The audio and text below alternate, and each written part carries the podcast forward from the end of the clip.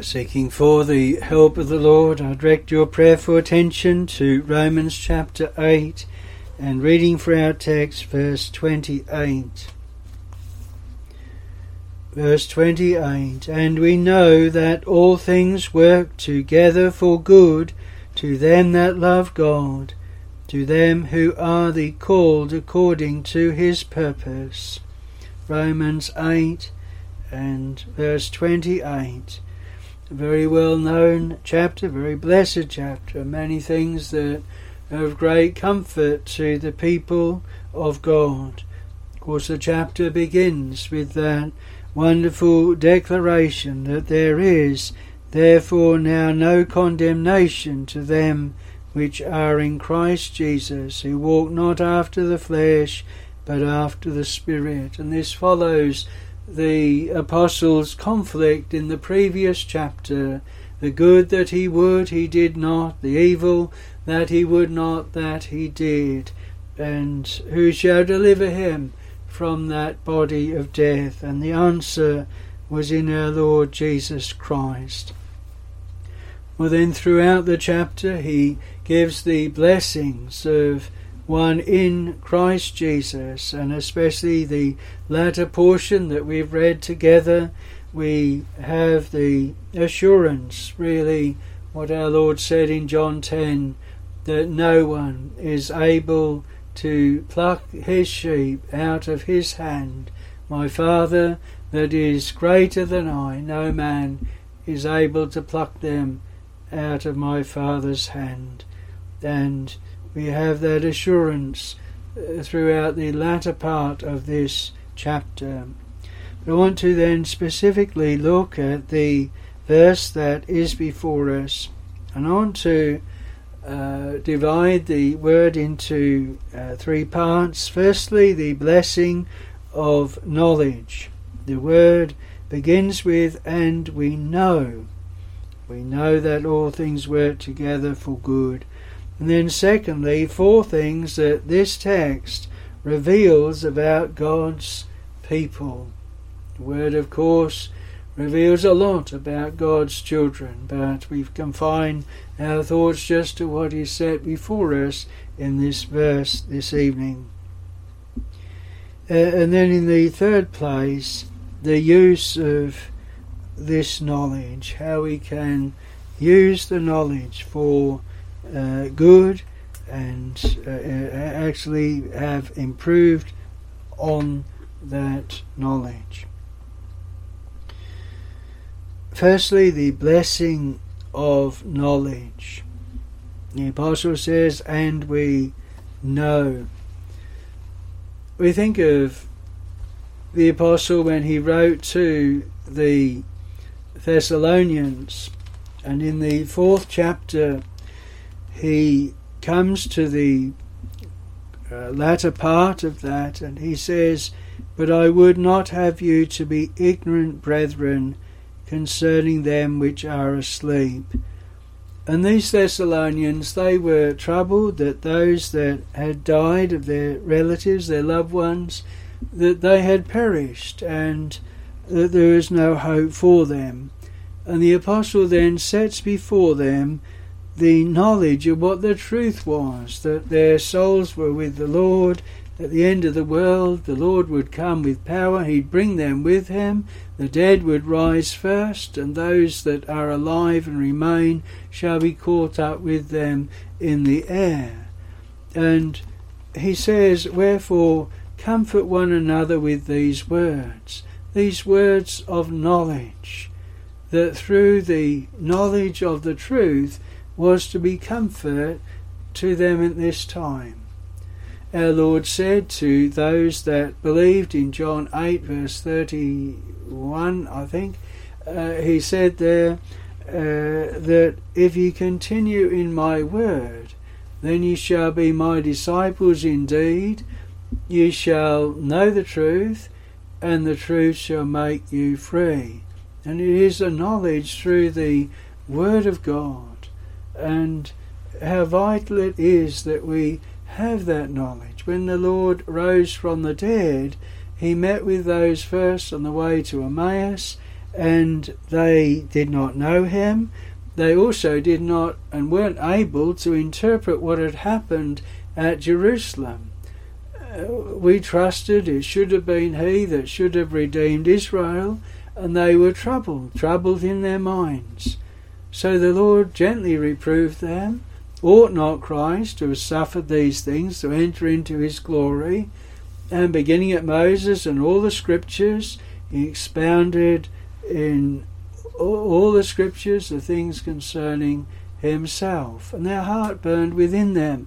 The Lord was giving them knowledge, opening them up to them what was the purpose of God, what his uh, all the types and the shadows pointed to that it was to be a suffering Saviour, and that what had happened was all according to the plan and purpose of God.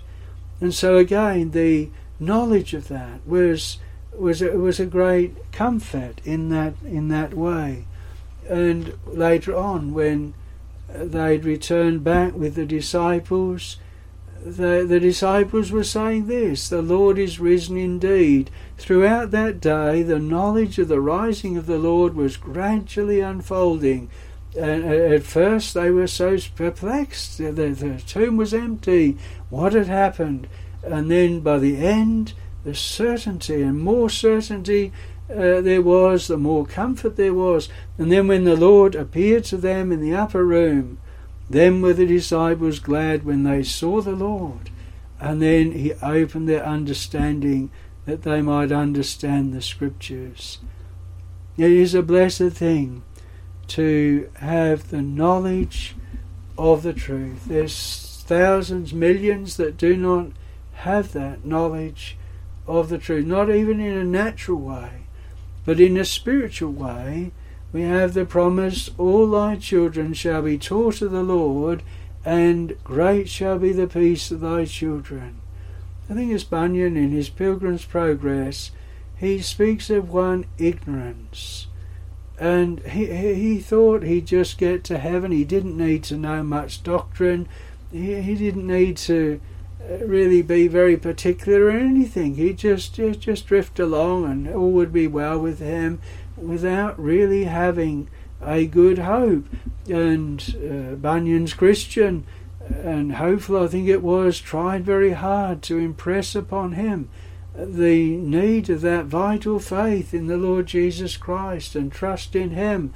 But he was just happy to be in his ignorance and then solemnly perished at the end.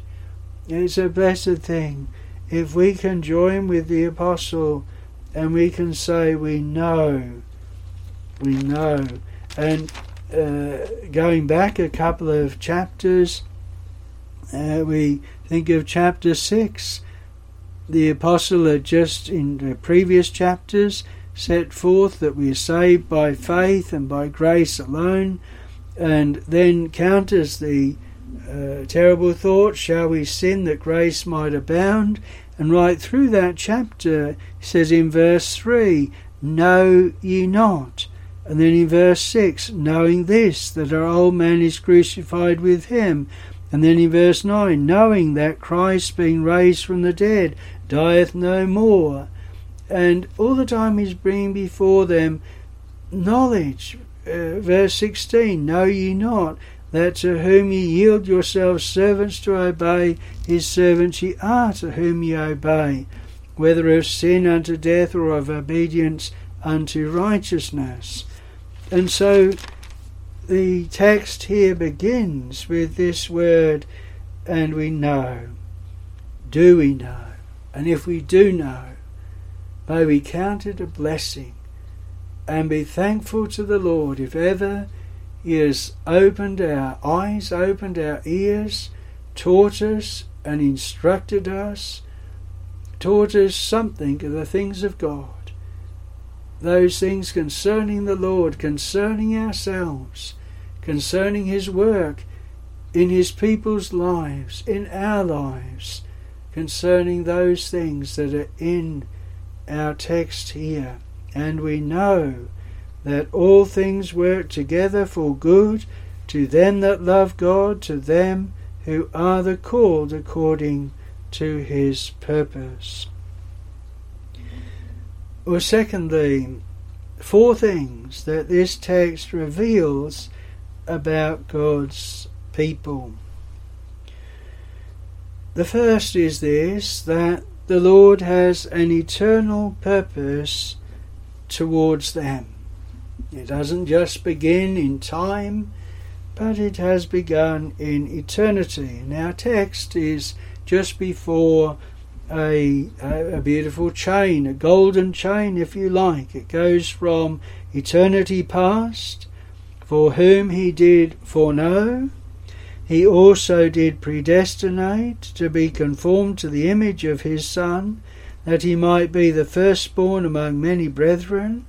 Moreover, whom he did predestinate, them he also called, and whom he called, them he also justified, and whom he justified, them he also glorified. And we have this beautiful chain that goes from eternity past into time and then eternity to come. That which is in the past is that which is foreknown, and then that which he has predestinated them, and that joins and links into time because he, the destination that he has for them is concerning firstly in this life, in this life to be conformed to the image of his Son that he might be the firstborn among many brethren, made like unto the Lord Jesus Christ. He was made like unto his brethren, but sin accepted. And he has always predestinated his people to be as he was in this world. He says, I am not of this world, ye are not of this world, even as I am not of this world. If they have uh, receive my word, then they will receive your word. If they believe me, then they will believe you. And the world did not want the Lord. And they don't want the people of God either. And the Lord's people are in this world to be like our Lord was, not of it, not a friend of the world.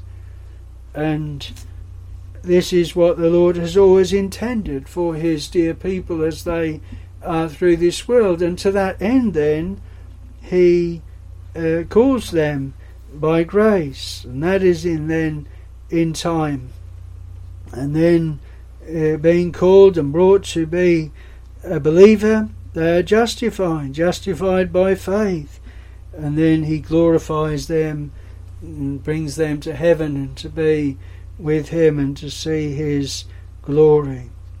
And so, their eternal purpose, may we think of that and what a wonder that is for a poor sinner, for you and I as believers, that the Lord has loved us with an everlasting love, and therefore with loving kindness has He drawn us for no nothing good in us, nothing he foresaw in us, no reason in us whatsoever. If anything that he foresaw, it can be drawn from what we read in Deuteronomy and in Moses' words and Joshua's words. They said that Israel would turn away, they would go to idolatry, they would forsake. They'd already done so through the wilderness. And so God knows what his people are. He knows what is in man. We read when he was on earth, he did not commit himself unto them. He knew what was in man. And yet the Lord has this eternal purpose of love and grace and mercy. And those that are chosen in him before the foundation of the world, they are those that shall be in that innumerable throng in heaven at last. Time like a narrow sea is in between that. But the Lord has His counsel and has His purpose. And we know that. We know that it's not influenced by man. It is God's purpose. And what a blessed thing to think that I, a poor sinner, am found in that purpose. So, the first thing this text reveals about God's people, He has an eternal purpose towards them. The second thing is, they are called by grace according to that purpose. The calling comes in the middle of this chain.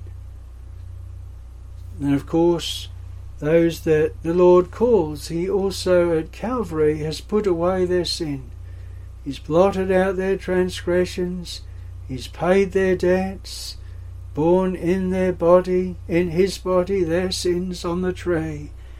And therefore, when the appointed time comes, they are born into this world and then born again of the Spirit and called by the grace of God to hear His voice. My sheep, they hear my voice. I pass by thee when thou wast in thy blood. When thou wast in thy blood, I bid thee live. All of God's children are called, and that is a holy calling, it is a heavenly calling, and it is God's calling, and it is that which shall result in eternal life. It is the giving of life. And may we be clear, it is an irresistible call. They will uh, answer to that call.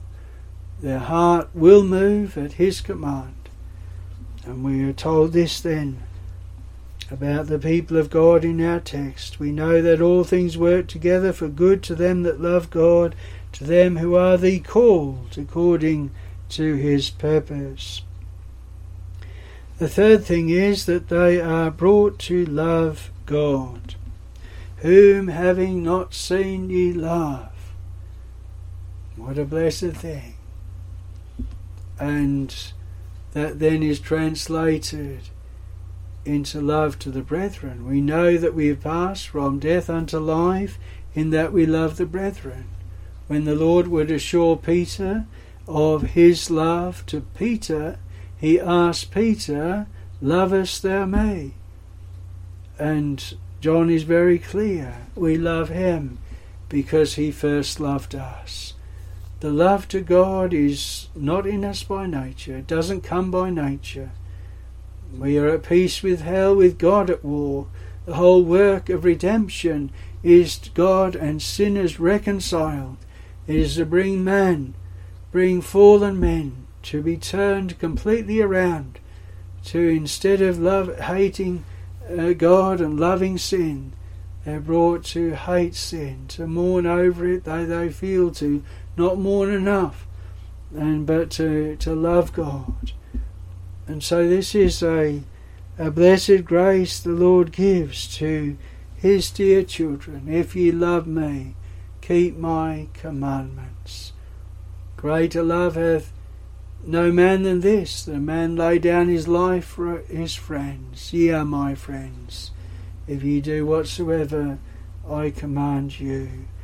And so may we be blessed with the love of God shed abroad in our hearts by the Holy Ghost to look back, to remember the time when that was so, when it was a constraining love, a love that brought us to walk in His ways, in His commandments. Maybe many other things too in our lives. You can say it was the love of Christ that constrained us. So that's the third thing that's set before us here. They brought to love God. We know that all things work together for good to them that love God, to them who are the called according to his purpose. And the fourth thing is this that all things work together for good to them. This is really the main message of, of this verse. All things work together for good. What shall we say about this? One thing to say is it's for an eternal good. Eternal good. The Lord said, Fear not them which kill the body. After that, there's nothing more they can do, but fear him with power to cast both body and soul into hell. Our soul is worth much more than our bodies, and the Lord's dealings with us have regard to that. And we may suffer, suffer health, suffer material things for the good of our souls. The lass is steeped, he only lays yet softened in his blood, and those things that we go through fall out rather to the furtherance of the gospel and in a personal sense, a personal way as well. Instructed and taught, thy teachers shall not be removed into a corner any more. The working together for good. Often think of how things in providence, we may have them happen before we hear the word preached, and then the word comes and it goes along with what has happened in the week, and it fits together. There's one author that's ordered providence and ordered the word. Sometimes the other way around. John 6, we have the miraculous feeding with the loaves and the fishes, 5,000, and then the day following, we have the teaching of the manna the Lord Jesus Christ, the manna from heaven. And those are blessed times where the Lord joins in providence, teaching through the Word, working together. Another question we may ask is long term or short term?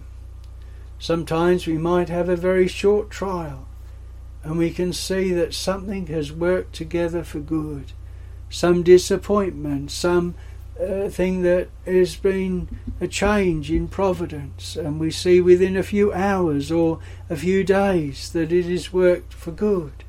Other times it can be like dear Joseph, who has to wait twenty or so years, and then he is able to say, Ye meant it for evil, God meant it for good, until his word came, or time came, the word of the Lord tried him. And so the Lord warns us judge nothing before the time. The Lord's time is right, and we're not to suddenly judge and say, well, how can this verse be true? How can I be a child of God because this hasn't worked for good? But sometimes our measure of what is good is wrong, and sometimes it is that we just have not got to the end of it yet. Dear Jacob, right at the very end, when he's within, as it were, a very short time, at the end of 20 or so years, uh, and he's soon going to see Joseph, he's saying, All these things are against me. How little did he realize there was so much for him, and he was so close to actually seeing that. And you and I might be in that same situation ready to despair, ready to say everything's against us, and yet being so close to the time, the Lord appears and shows us that these things have been for good. There's a real reason why. Dear Paul, he had two shut doors, couldn't go into Bithynia or Asia, but then come over into Macedonia and help us. And he saw the reason for the shut doors, and we can have that as well. And so those things that work together for good is another mark of the people of God. One of those things the Lord has joined together that is revealed in this text about the people of God. We know that all things work together for good to them that love God, to them who are the called according to his purpose.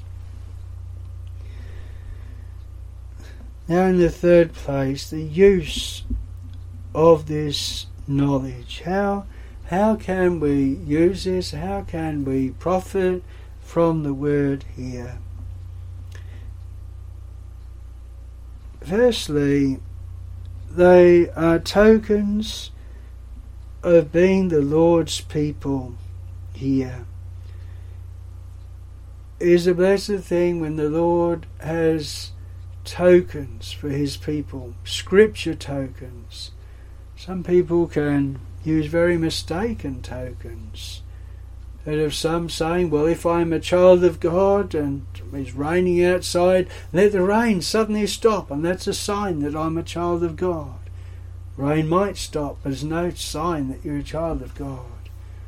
It's not according to Scripture at all, not according to knowledge at all. But the words that are in our text are scriptural, true tokens of a child of God. Those things working for good, things outside of our control, things in the Lord's control, things that regard our soul, things that we didn't know but the Lord has taught us and we do know them. The love of God that we didn't have by nature and the Lord has given us that. These things are a token. Show me a token, Lord, for good. Token of thy special love. The things in this verse are a true token, that which Rahab said, Give me a true token to the spies. The second use is that these are the words that faith lays hold on, especially in trials. Faith cometh by hearing, and hearing by the word of God. And you know, we, we, we can easily comfort one another and say, Don't don't worry, don't fear, everything will be alright. But no foundation to it.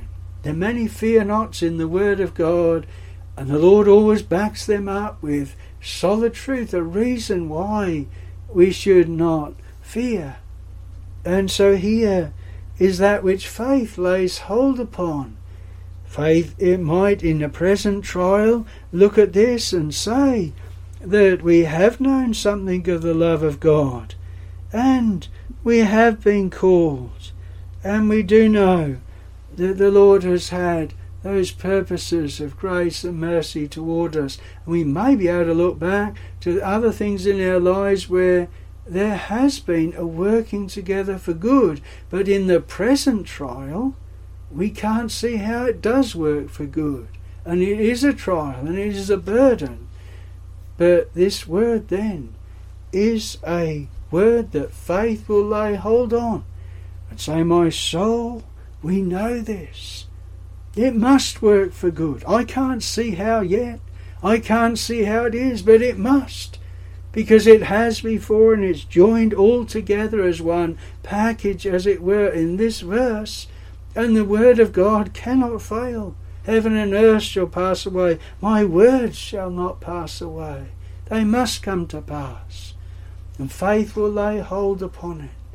Why art thou cast down, O my soul? Why art thou disquieted within me? Hope thou in God, for I shall yet praise him as the health of my countenance and my God. Is that who can tell? Wait on the Lord. Be of good courage, and he shall strengthen thine heart. The thing is not finished yet. The Lord is still working out his purposes. He is in control, and faith it lays hold upon such a word like this. Though everything around might be waves, billows, troubles, faith lays hold. And then there's the last point. Here is subject for prayer and for watchfulness. I turn this verse into prayer. Lord, make this that I am going through to work for good. Bring me to see in thy time what place it has in thy providence, in thy plan, and for my good and for thy honour and for thy glory. And then there'll be their watching. They're watching how is it working? How is it working for good? That examination of ourselves, our own spirits, that watching of providence, watching the Lord's hand and Lord's way, a means that our soul might be kept lively and exercised and prayerful and watchful. The end of Psalm 107, we read, Whoso is wise and will observe these things, even they shall understand the loving kindness of the Lord. And certainly, in a verse like this, the loving kindness of the Lord in giving it to us and in arranging arranging the conduct of His grace, His providence, His dealings with us in such a way that there are tokens for us, there are helps for us, there are things that we know, things that the Lord has revealed, and things that shall be a comfort right through our journey's end and land us safe in glory as the beautiful golden chain does that follows on after the text.